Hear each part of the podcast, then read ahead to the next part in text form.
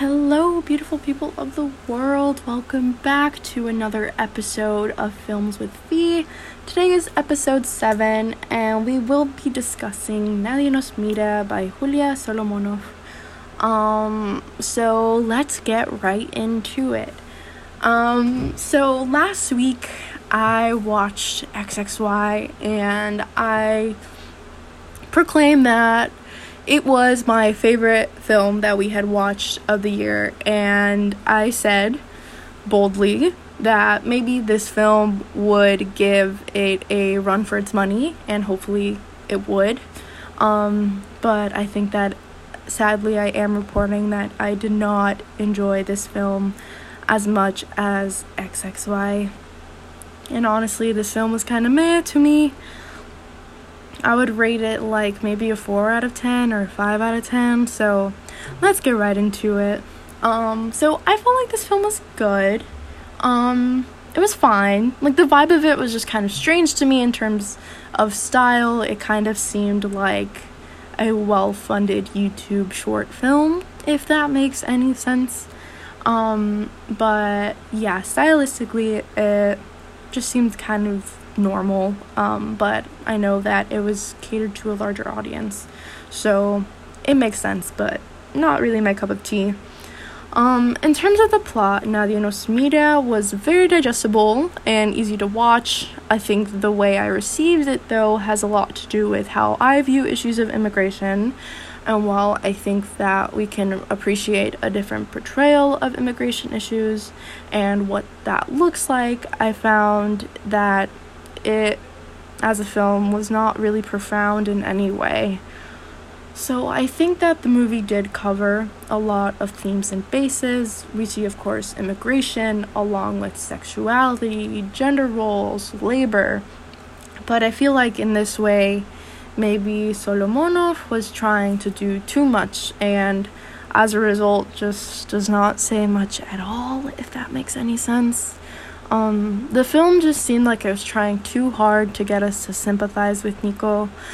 I know that was probably the intent, and while I do feel bad for his character in the sense that maybe things did not turn out how he wanted them to or expected them to when he moved to the United States, the image of his fractured reflection and, like, the collecting of umbrellas just seemed kind of tone-deaf to me, given the fact that Nico has the privilege of returning to Argentina when the American dream he hoped for doesn't come to fruition, and he's just able to get on a plane and go back home, and yeah, that's it.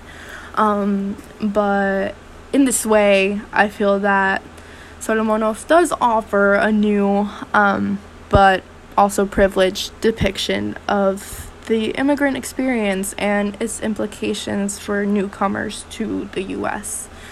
There was some, I guess, what I thought might have been commentary about the perception of immigrants in the U.S., like we see with the women who are nannies, and they're talking about how there is this expectation of them when they first came to the United States to speak only in English, but now that they've learned English, they're expected to speak to these kids in Spanish, which goes to show, like, who has the privilege over language in these ways, which I thought was interesting commentary. And these women were also the only real, I guess, people of color in the film. But Nico struggles when you look at what they talk about and the way they carry themselves and their positions as well just seemed very superficial compared to the ones they express.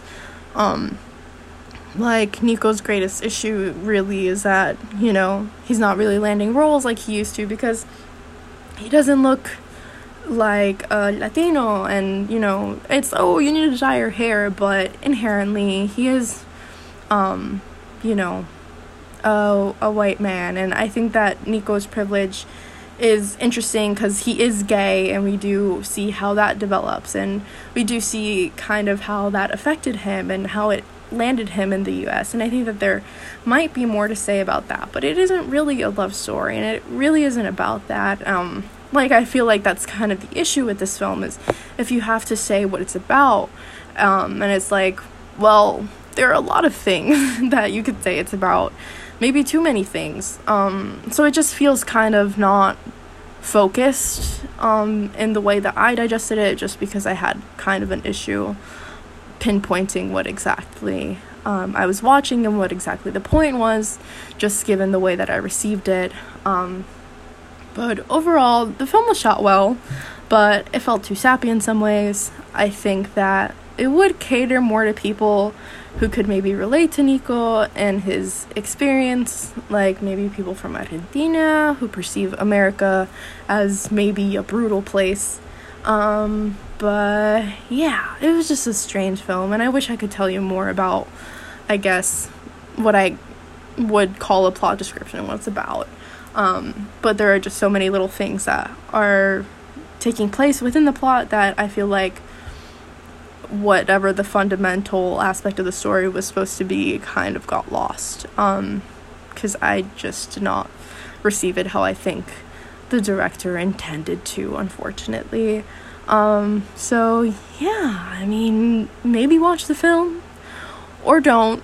For me personally, I don't think it had any lasting impact, unfortunately, other than maybe, I guess, how to make a plot more focused or what that looks like. But it wasn't horrible, you know? I think that there are worse films that exist. And give it a watch, because maybe you will like it, and maybe you'll have a better way to describe it than I do. And maybe a more focused view of whatever was intended with the creation of this film. But yeah, Nadie Nos Mira. It was just okay. But I thank you for listening to another episode of Films with Fee. I very much look forward to next week, when I will be talking about Alanis by Berneri.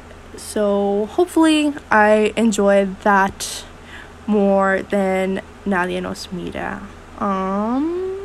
But yeah, thank you so much for another great episode. If you have any more questions, feel free to follow up. I will be responding to them. And yeah, have a good one. See you next week for episode 8.